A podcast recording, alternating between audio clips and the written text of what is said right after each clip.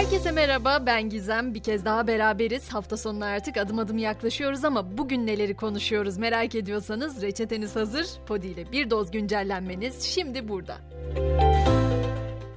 Bugün sabah saatlerinden itibaren yürekleri ağza getiren çok şey yaşandı. O yüzden öncelikle Diyarbakır'la başlamak istiyorum. Bomba yüklü araç Çevik Kuvvet polislerini taşıyan servisin geçişi sırasında patlatıldı. Saldırıda yaralanan 8'i polis 9 kişi neyse ki taburcu oldu. Olayla ilgili 5 kişi ise gözaltında.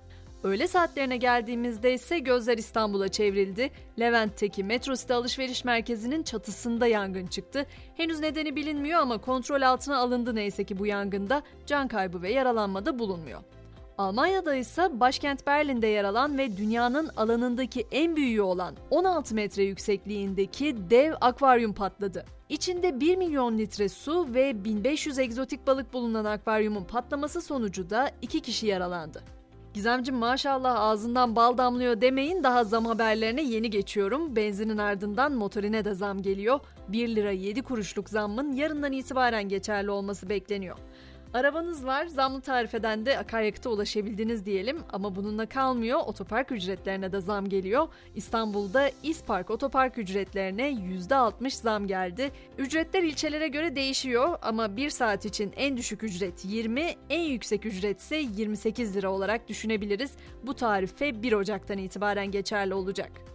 Orhan Veli zamanında bedava yaşıyoruz, bedava demişti ama maalesef günümüzde artık mezarlık bile parayla, mezarlık ücretlerine de üstelik zam yapıldı. İstanbul'da boş mezar yeri fiyatları bulunduğu gruba göre en pahalı mezar yeri ücreti 45.260 lira, en ucuz mezar yeri ücreti ise 2900 lira olarak belirlendi.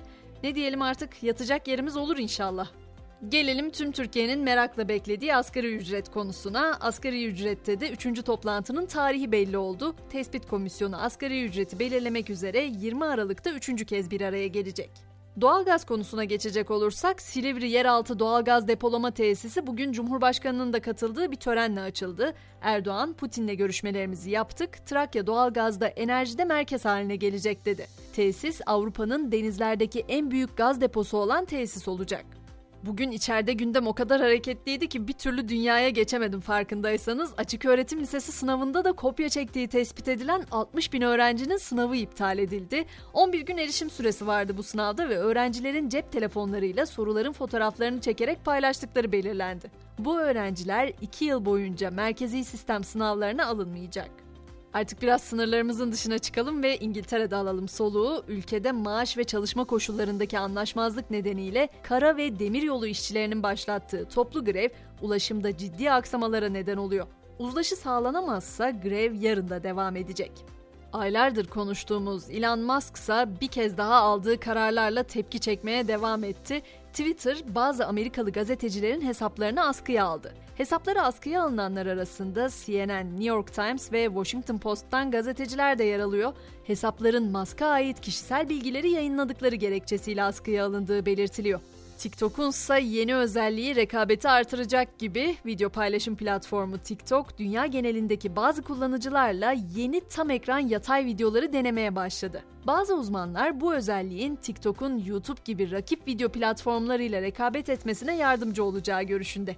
Spor dünyasına geçtiğimizde ise bu sene bir hayli değişti ama değişmeye de devam edecek gibi görünüyor. FIFA Başkanı Infantino Kulüpler Dünya Kupası'nın yeni formatını açıkladı. Infantino yaptığı açıklamada turnuvanın 2025 yılında 32 takımla düzenleneceğini bildirdi.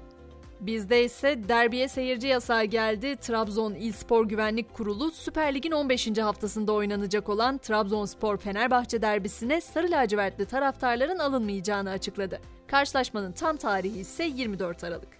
Son durağımız ise basketbol olsun. Avrupa Ligi'nin 14. haftasında bu akşam temsilcilerimiz yine parkede. Fenerbahçe Beko'nun İspanya'nın Baskonya ekibini konuk edeceği mücadele saat 20.45'te başlayacak.